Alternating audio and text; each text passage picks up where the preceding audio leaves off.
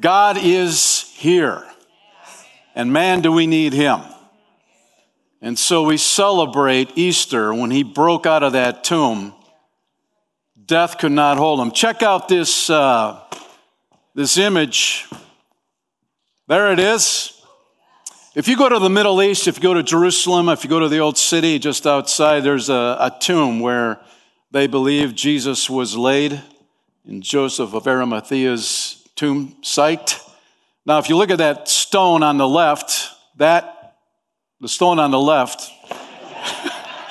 they roll it back in there. That's good. Thank you. Um, it's about a, it's about one to two tons. It's heavy. It's not styrofoam. And to think on Easter morning that that stone was rolled away on purpose and then we go inside the tomb and we see that the grave clothes are folded up and it's empty.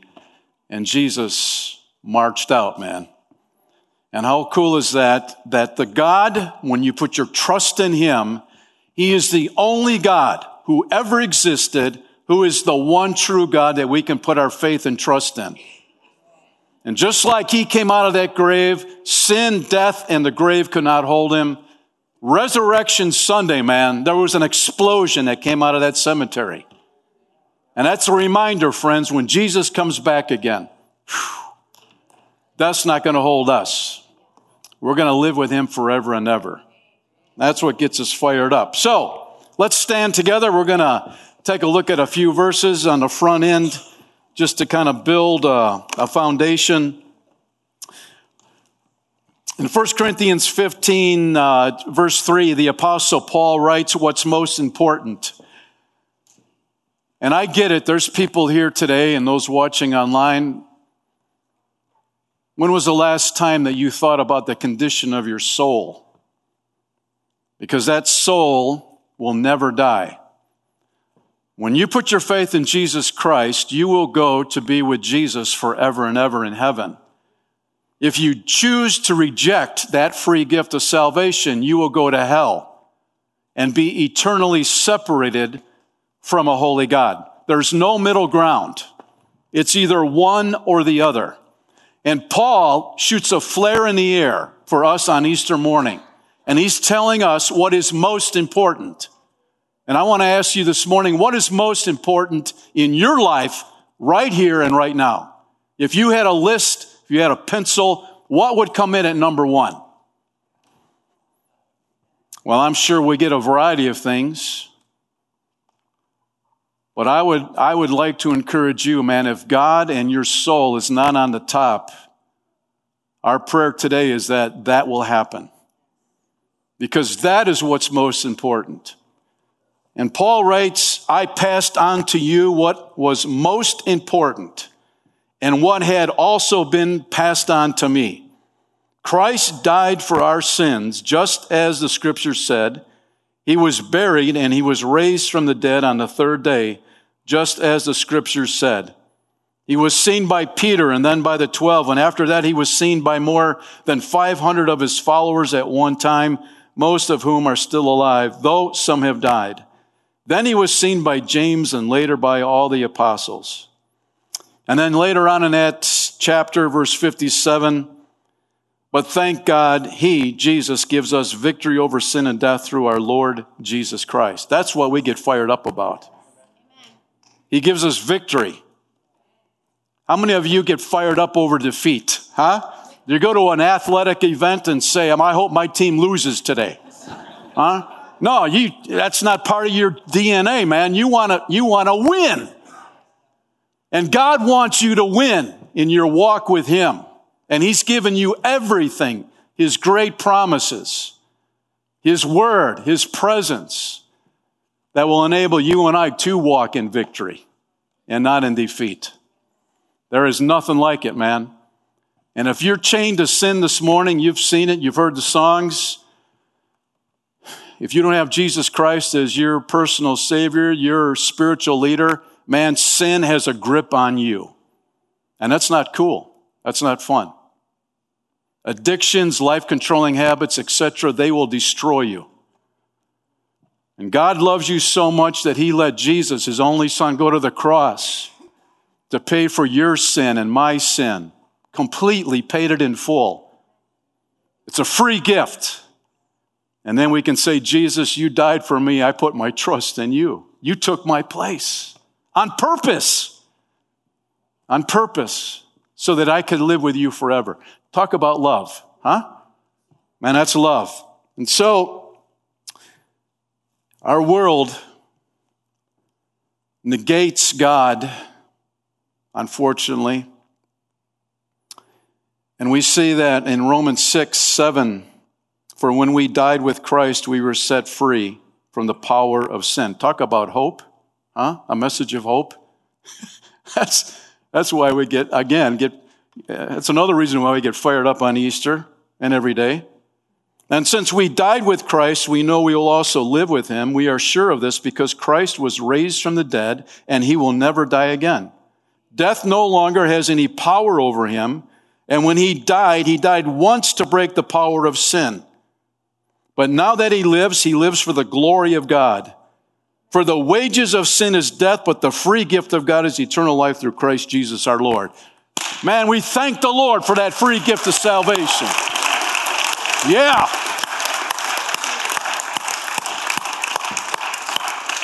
And Lord, we thank you this morning for Resurrection Sunday.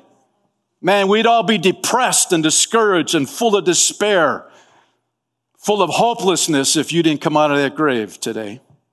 But because you did, that gets us fired up, Lord. What hope. You, you fill us with hope for living today and in the future and for all eternity. Lord, I thank you for every person in this auditorium, in this building, those watching online. Lord, you love them, each one, so much that you are willing to die for our sins.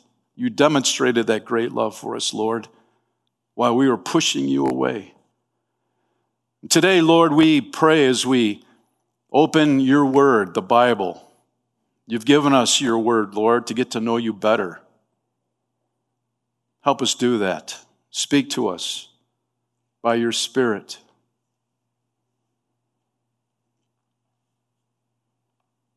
And we thank you for the opportunity we have together today. In Jesus' name, amen. You may be seated.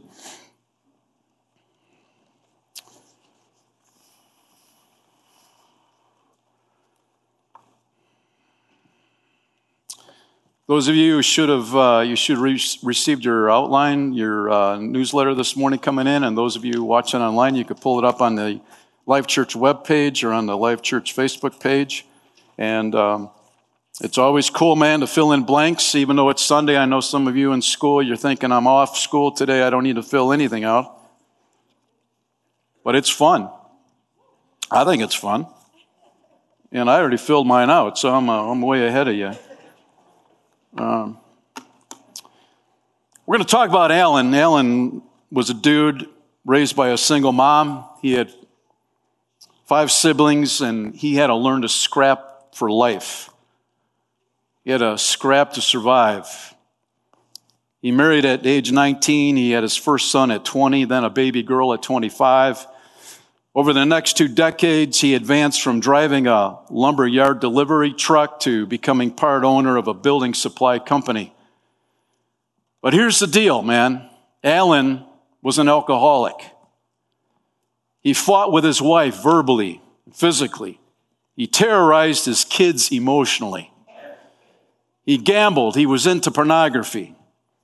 He had questionable relationships. He had a host of other unsavory vices that had a grip on him. Well, here's the cool thing when his daughter became a teenager, she heard about the love of Jesus Christ. And she decided to put her faith in Jesus. And she realized how much Jesus loved her, and she started praying for her dad and her family. And guess what? God began to work. He, he started pursuing our good man, Alan. And Alan said to his daughter, I'll go to church with you from time to time, but I could never become a Christian. I've done too many horrible things in my life. God could never forgive me. I could never be good enough. And there's people here today that feel the same way. There's people watching online that feel the same way, man. You've messed up so much. You've gone too far that God could never love you and forgive you. His daughters said, Nobody could ever be good enough, Dad. If we could, then Jesus would not have to go to the cross and pay for our sins. But Alan had trouble trying to wrap that kind of grace, the grace of the Lord, around his mind. When he was 46 years old, he, his life started taking some more troublesome turns. After a business deal that went belly up, he faced an ugly lawsuit. Alan teetered on the brink of having just breaking down totally, man. Hopelessness just invaded him from top to bottom. From his perspective, he was on the verge of losing it all. And one day, in a panic, Alan drove from North Carolina to Pennsylvania, attempting to find his wife. And when he couldn't find her, just that, again, that overwhelming sense of panic and despair and hopelessness overwhelmed him. And he found a church and he went into it and he asked for prayer. And the church receptionist said, If you want to see our pastor, he's out at a, our building site. We're building a new church. I'll draw you a map where you can find him. And sure enough, Alan took the map, located him, and he told the pastor everything he had ever done wrong in his life. How did the pastor respond? Well, the pastor put his arm around Alan and said, Now let me tell you what I've done.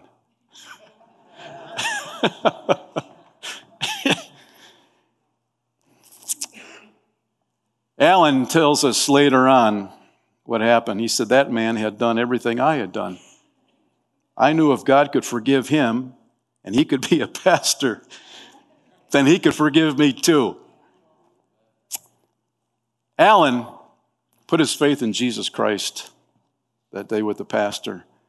And his daughter, who was praying for him as a teenager, said, My dad modeled Jesus Christ so well.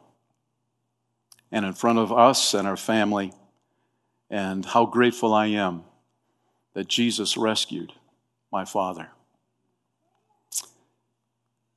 Alan went from hopeless to being hope filled. And friends, this morning, I hope you'll experience that as well. Man, if you came in here hopeless today, those of you online, you're in a hopeless situation. This world looks hopeless. Feels like darkness is creeping in on every side of you. Here it is. God is Emmanuel. He's God with us. And that tomb that you saw that's empty, guess what? It's still empty. God is on the move, man. He's alive. And this hope, He gives us hope, just like He gave Alan hope. He'll give you hope when you put your faith in Him. Your life's not going to be perfect. We, you, some people think, man, when I put my faith in Christ, everything's going to be wonderful and great. No, we live in a broken world. But here's the thing Jesus promises to walk you through every step of the way. He's not going to throw up a white flag and say, I'm, I'm giving you over, man. It's too late. It's hopeless. No, no, he won't do that. And so let's take a look at Luke 24, starting at verse 13. Hope resurrected. I think that's a good topic, don't you? Starting at verse 13, here we go. The same day, two of Jesus' followers were walking to the village of Emmaus, seven miles from Jerusalem. As they walked along, they were talking about everything that had happened. What happened? Well, Jesus had been crucified and put in a tomb. As they talked and discussed these things, Jesus himself suddenly came and began walking with them. Man, I wish I could have been there. Huh? These dudes, man. Jesus shows up. Uh, but God kept them from recognizing him. And he asked them, Jesus, what are you guys discussing so intently as you walk along? And they stopped short, sadness written all across their faces. Is that you? your countenance today? Are you carrying a boatload of sadness? Hmm? Here's two followers of Christ, man. Things didn't work out the way they thought, and they crashed and burned. They did. But guess what? Does Jesus kick them off the side of the road? No, no, no. Let's find out what happens here. So we see Jesus brings hope to the hopeless, just like he did Alan. And um, we see two, two men the Bible tells us they were followers of Christ, and you think, well, I thought everything works out for followers of Christ. No, these dudes were wiped out emotionally. So, number one, going the wrong way, verses 13 through 15a. That same day, what same day? The same day that Jesus crashed out of that tomb, man. Well, he didn't crash, the door was open, you know, he just rolled that stone away came walking out. That same day, two of Jesus' followers were walking to the village of Emmaus, seven miles from Jerusalem. Let's take a look at a map here. Um, we got a lot of dudes here. I know dudes like maps, right? Don't you like maps? You don't. Well, I do. So this is this is Israel. Here's Bethlehem where Jesus was born, Jerusalem right here, and, and Emmaus is right up there, seven miles to the northwest of Jerusalem. And just for, mm, here, here's the Sea of Galilee, the Jordan River coming down, and here's the Dead Sea. So that's just kind of uh, points on the map. Um, Jerusalem, that's where Jesus was crucified. And these dudes that uh, were part of the followers of Christ. They weren't part of his 12 disciples, but they believed that maybe was, they were part of the 70 disciples that Jesus had. And we know that they were going home. Emmaus. Emmaus was their home. So, as they walked along, they were talking about everything that had happened. And as they talked and discussed these things, um, where are they going? They're leaving Jerusalem. That's where Jesus was. That's where the grave tomb, tomb was. And they're, they're walking the seven miles, and there's a seven mile marker there. Have you ever walked seven miles before? Well, that's what they did back in that culture. They did a lot of walking. Now, here's the thing so they're on the road to Emmaus, and just a historical point the Romans who occupied Israel Israel was under the Roman Empire at the time. The Romans had built 250,000 miles of road in the world. They were a world power back then. Think about that 250,000 miles. And 50,000 of those miles were paved. So you kind of get a sense here. Um, the, no, the roads, the roads, man, the roads. Let's get the roads. We're on the road again. No, we're on. There we are. There we are. There we are. That's part of their uh, the Roman road, man, and that's today. So you know they built those roads. Whew, they did it well, right? They did it well. Um, so if you were just to kind of put that in perspective, if you go from San Diego, California to Jacksonville, Florida, that's just about 2,100 miles. 2,000. If you go from California to Hawaii, that's another 2,500 miles. They built 250,000 miles of road. Should we vote? That's a lot of road, right? You say, yeah, man, that's a lot of road out there. And it's Sunday. It's Resurrection Sunday. And where are these two guys going? Instead of camping out in Jerusalem and saying, hey, let's drill down and see, you know, there were rumors that Jesus came out of the grave, but no, no. They were so full of hopelessness, they had to get out of Jerusalem. They couldn't stay there. And notice there's two guys. And probably these two guys got together and said, We're getting out of here. I can't take this anymore. You know? My, wor- my world has just crumbled right in front of me. That's why it's important. Who are you hanging with? One of those guys could have said, No, we need to stay here in Jerusalem, right? Isn't that right? We should stay here and do some research. Instead, these two guys were both in a state of hopelessness together, and so they, they depart from Jerusalem.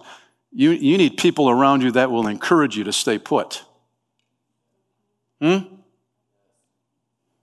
To press on, to keep going. And we see that in verse 18, uh, there was a name tag on Cleopas. He's the only one that had a name tag on. The other guy didn't have one. No name George or whatever, uh, whatever the case may be. How did Cleopas get his name in there and his buddy didn't? I don't know. We can ask him when we get to heaven, though. Somebody should write that down. Put a memo on there. But can you blame these two guys? You know, when we, when we plug in to this resurrection story, so many of us, even in the Christian communities across our nation today, we're aborting the mission of following Christ full throttle. We're allowing our culture to discourage us, to disappoint us, to overwhelm us, that we start questioning our faith and questioning even the very, the very presence of Almighty God. Does God care? And these two men, they, it was death. Their expectations were, were broken. They expected Jesus uh, to be more than he was, really, to overthrow the Roman Empire. And it didn't happen. When, you, when they saw him crucified, tucked into a grave, it's over. The final chapter. But God's writing the book. That's just the beginning. Just the beginning. But they're going the wrong way. They're, they're, they're leaving Jerusalem. They're going the wrong way. Many of us are going the wrong way right now in our lives. We're going the wrong, we're moving away from God. We're choosing a path opposite of where God wants us to go and where He wants us to be. Back in 1929, there was only one bowl game, and that was the Rose Bowl. We're talking football, by the way. And in 1929, the Rose Bowl featured the undefeated Georgia Tech and against the one loss University of California team. And the teams were scoreless going into the second quarter when Georgia Tech fumbled the ball. Roy Riegels, who was California's outstanding center and linebacker, recovered the ball on the Tech 40 yard line. And Riegels, when he picked up the ball, he started running towards the Georgia Tech goal line, which is good. He was supposed to do that, but for some reason, there was traffic there. there was opposition there. And he, he turned around and ran towards his own end zone, uh, scoring a touchdown, unfortunately. And so, because of Riegels' mistake, it proved decisive when Georgia Tech went on to win 8 to 7. And um, uh, Roy Riegels picked up the nickname Wrong Way Riegels. Say, wrong way, wrong way. What's being said about you this? Are you going the wrong way? If you're moving away from the Lord, you're going the wrong way. And the direction we choose is critical, really, for the life choices that we make, long term decisions. And we see as they walked, verse 14, they were talking about everything that had happened, and they're leaving Jerusalem behind. And um, there were some rumors. Luke 24 11 says, The women were terrified and bowed with their faces to the ground. They're at the tomb. Then the men, the angels asked, Why are you looking among the dead for someone who is alive? He isn't here. He is risen from the dead. Remember what he told you back in Galilee. How many times did Jesus tell these dudes he was coming back on the third day? Nobody seemed to connect the dots. That the Son of Man must be betrayed into the hands of sinful men and be crucified, and then he would rise again on the third day. Then they remembered that he had said this. This is the ladies now. So they rushed back from the tomb to tell his 11 disciples. and everyone else what had happened. It was Mary Magdalene, Joanna, Mary, the mother of James, and several other women who told the apostles what happened. I want to know where the dudes are, man. I don't have anything against women, but why are all the women at the, you know, they're going there? Where's the dudes? They're all locked up in a room, afraid for their lives. Because we see in verse 11, but the story sounded like nonsense to the men, so they didn't believe it. Back then, a woman's testimony wouldn't be held up in court. And so they figured, well, they don't know what they're talking about. How sad. These men should have known better. So going the wrong way, these two men. Number two, Jesus is on the move. Look at verse 15. Jesus himself suddenly came and began, began walking with them, but God kept them from recognizing him. So we kind of hit this earlier. They're walking along and they're full of hopelessness. You know, they got their violins out and they're playing, Woe is me! Woe is us! Our world will never be the same. And Jesus walks up behind him.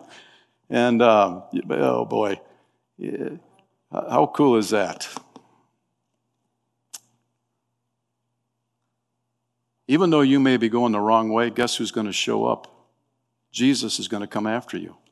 He came after me. I was going the wrong way with my life, and Jesus came after me. Am I glad he did? Absolutely. Absolutely. But here we see that Jesus monitors the heartbeat of every human being.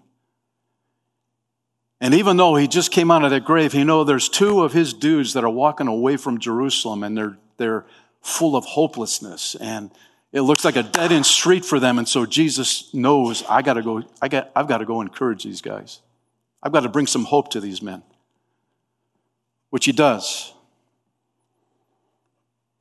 And for those of you that may question the love of God, you know, you think, man, God doesn't love me.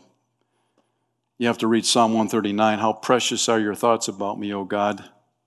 They cannot be numbered. I can't even count them. They outnumber the grains of sand. And when I wake up, you are still with me. That's some good reinforcement there. Here it is life gets messy. Have you noticed? Life is messy. The longer you live, the, it may seem the messier it gets. And to think that God didn't keep his son up in an isolated place in heaven protecting him, but he sent him down into the mess, didn't he? He, he sent him into our mess. We all have a mess of something. And God loved you and I enough, he, he sent Jesus into our mess, which I'm grateful for. And the truth of the gospel is that God stepped into our messy world. For God so loved the world. The world, that's you and me. God didn't say, we're going to love these people in their mess from a distance. No, we're going to get dirty. Jesus did. He did. By sending Jesus, God ran into the mess for us, and I'm so, I'm so glad. In John 5 17, it's a good reminder. Jesus said, My Father is always working, and so am I. You may think God's on vacation somewhere in the universe, on Pluto somewhere. No, no, no, no. He's, he's never taken a vacation. He's always working. And Jesus says, So am I. I'm always working. What, what's he doing? He's coming after people because he loves them. He's modeling that for us right here in Luke 24. And so these guys are so discouraged and they're talking back and forth, and, and, and, and Jesus is, is listening to their conversation. And instead of walking towards Emmaus, these guys should have been, should have been planning a resurrection celebration gathering. Right? Let's go to Pizza Ranch tonight. You know? Uh, let's get some Dairy Queen ice cream cakes in here, man. We need to have a party. We need to celebrate because Jesus, they thought they put him away for good, but he's alive. We're going to celebrate. But instead, they're going, they're tanking, they're tanking, man. And Jesus himself suddenly came and began walking with them, but God kept them from recognizing. Remember now, when you study the crucifixion, Jesus was brutally beaten. Isaiah 52 14 says that, but many were amazed when they saw him. This is a prophecy 700 years before the crucifixion. His face was so disfigured, he seemed hardly human. And from his appearance, one would scarcely know he was a man. He was beaten brutally before they hung him on a cross.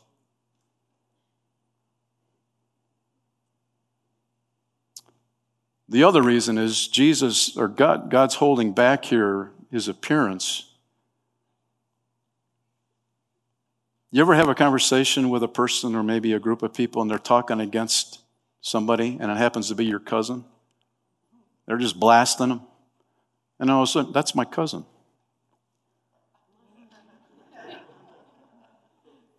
Oh, yeah, I just remembered. Your co- oh, yeah, he's a good dude, man. Yeah, yeah, he's good. He's good.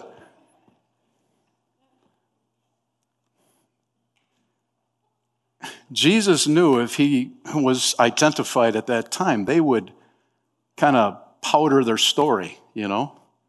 They, they would try to make themselves look good instead of doubting and Hmm, questioning their faith in God. See? It's good to be authentic, it's good to be real. And so Jesus shows up in that conversation. Number three, sinking into despair, verse 17, he asks them, What are you discussing so intently as you walk along? Jesus picks it up right away. They stopped short, sadness written across their faces. Then one of them, Cleopas, replied, You must be the only person in Jerusalem who hasn't heard about all the things that have happened there the last few days. And Jesus says, What things? He's messing with them, man. He's messing with them. He's been there. He knows he's part, he's number one, man. He knows what's been going on. Some of us think God's checked out in my life, man. I, he doesn't know all the details that I'm going through right now. Look, he knows everything. He experienced it in Jerusalem. What things? Well, the things that happened to Jesus, the man from Nazareth. They said he was a prophet who did wonderful, powerful miracles, and he was a mighty teacher in the eyes of God and all the people. But our leading priest, you can hear, you can feel those violins coming out here. The other religious leaders handed him over to be condemned to death and they crucified him. Check this out, verse 21. We had hoped. Past tense. He was the Messiah who had come to rescue Israel. This all happened three days ago. Then some women from our group of, of his followers were at the tomb early this morning and they came back with an amazing report. They said his body was missing. They figured somebody stole it because they, stood and registered that Jesus rose. They had seen angels who told them Jesus is alive. Some of our men ran out to see, and sure enough, his body was gone, just as the women had said. What does that mean? They stopped short, sadness written across their faces. That's a gloomy countenance. If you're a follower of Christ, friend, it's important that we watch how our countenance is shining or not shining in our world today. Because of what Jesus did, it should be one of joy. And so, Jesus knows that, um, you know, all the cable news, Twitter, Facebook, it's all blown up with what's been going on the last three days. And when he says what things, we see verse 19, the things that happened to Jesus. He was a prophet and he was a mighty teacher. Verse 21, we had hoped he was the Messiah. You see that? It's all in the past. They, they figure it's, it, it's dead and gone. Everything they had hoped for, it's now hopelessness. And, um, you know, we can, we can allow life circumstances to cause us to start doubting Christ, our faith. But I like that Jesus didn't leave that alone because, number four, Jesus confronts our hopelessness. Verse 25 Then Jesus said to them, You foolish people. you find it so hard to believe all that the. All the prophets had written in Scripture, wasn't it clearly predicted that he was the Messiah, would have to suffer all these things before entering his glory? What does Jesus do? You, you guys are messed up. I'm going to leave you alone, you know? No, he doesn't. He says, Jesus took them through the writings of Moses and all through the prophets, explaining that all the scriptures are things concerning him. Self. So Jesus did a Bible study while they were walking, you know? He had his flannel graph with him.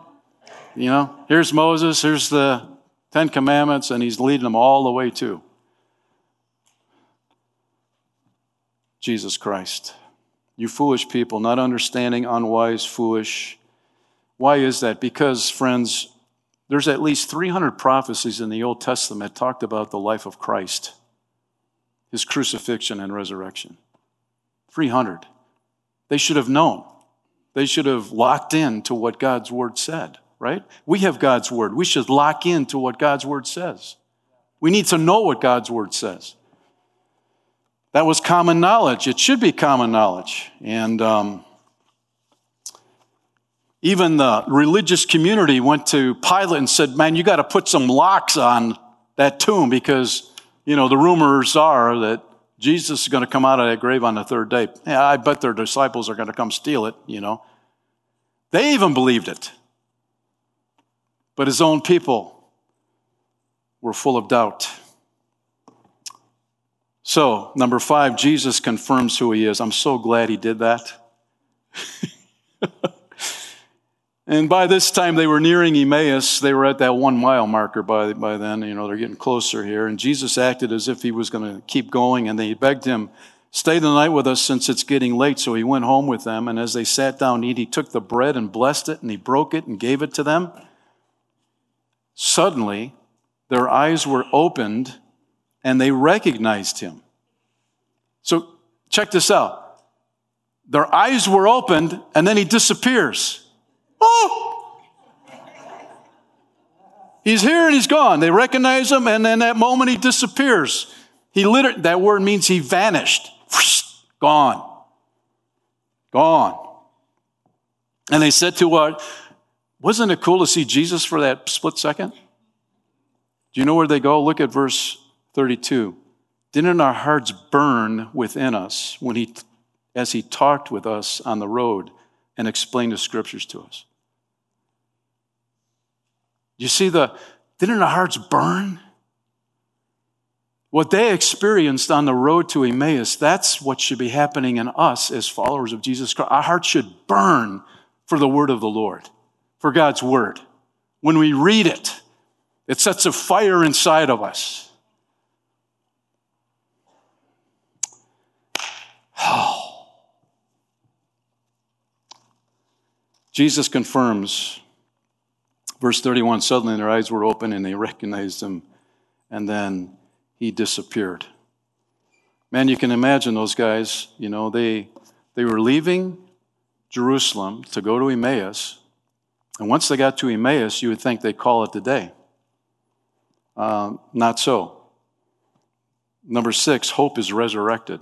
Something goes on in these hopelessness men to be filled with hope.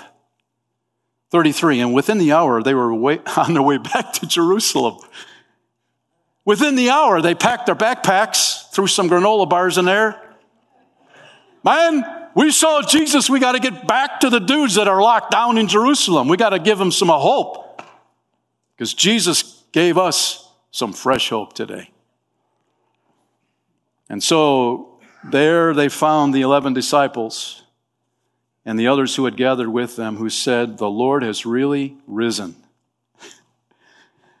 he appeared to Peter. And there's a story about that too, but we won't talk about that this morning. Then the two from Emmaus told their story of how Jesus had appeared to them as they were walking along the road and how they had recognized him as he was breaking the bread.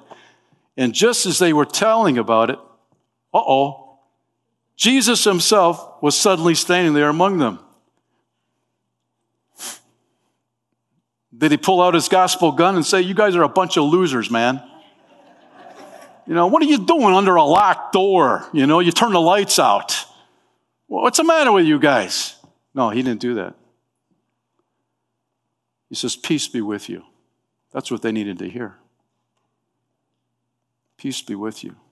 And friend, you're here this morning and you're going the wrong way, and you don't know what the peace of God is all about. Jesus went to the cross so that you could be at peace with God because your sins are forgiven. He makes you right with God. Isn't that cool? And so, man, the place that they had to get away from when they saw Jesus, they had to get back to it. You see it? God helps us with those situations in life where we, those life situations where we think we need to get out of here. This relationship is crumbling, it's hopeless. No, no, no. Let Jesus step in and he'll bring you back to reconcile. Even though it was nighttime, these disciples could not sleep. They did not, they didn't have it in them, man. They didn't get their cup of tea, you know, to put them to sleep at night. No, they had a cup of coffee and they went out, going back that seven miles, all the way back to Jerusalem. So, Romans 15, 13, I pray, Paul says, that God, the source of hope, you want to find hope? God has it. He's the source of hope, will fill you completely with joy and peace because you trust in Him. Then you will overflow with confident hope through the power of the Holy Spirit. There you go. You want hope? God is the source of all hope. In Matthew 28 20, this is what we need to camp out on. I'll be with you, Jesus said, day after day after day, right up to the end of the age. Don't we need to hear that today? I will be with you, he promises. I went after those dudes on the road to Emmaus. I resurrected their hope. He can do it for you too. John 129, Jesus said, I came to take away the sin of the world. And just like Alan, there's another life story that we can talk about. Karla Faye Tucker, who killed two people while she was loaded with drugs. Her mom started giving her drugs when she was eight years old. Her life, man, if you read her life story, it was a, it was a mess. while she was high, she ended up killing two people, arrested in June of 1983, was put on death row. But somebody gave, a prison ministry gave her a Bible to read when she went into prison. Six months later, she's reading her Bible and she realizes God can forgive me. For all the horrible things I've done, all the people I've hurt and even killed, God can forgive me. And in that prison cell, she put her faith in Jesus Christ. Six months after she had been arrested. And 14 years later, while she was on death row, she became a stellar inmate in prison. People were amazed by the life change inside a prison, the work, the transformation that Jesus did in her life. The Jesus who came crashing through that tomb, man, he's alive to transform lives. Her final words before she was executed, she said, I am so sorry. I hope God will give you peace with this to the families that she had killed.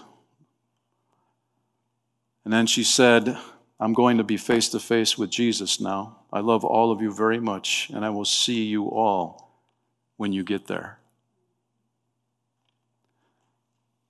Friends, this morning, without Jesus, we're all on death row. It's hopeless. There's no relationship with God because sin separates us from a holy God. But because God loved you and me, He wants to take you off death row and give you eternal life with Him. And so in John 11, 25 and 26, I am the resurrection and the life. Anyone who believes in me will live even after dying. Everyone who lives in me and believes in me will never, ever die. And this morning, if you're going the wrong way, spiritually. Or maybe you've drifted from God. Life has beat you up and you've doubted and you've questioned your faith. This morning you can renew that or put your faith in Jesus Christ for the first time. And say, Lord, I know I am a sinner. And I believe, Jesus, you died on the cross.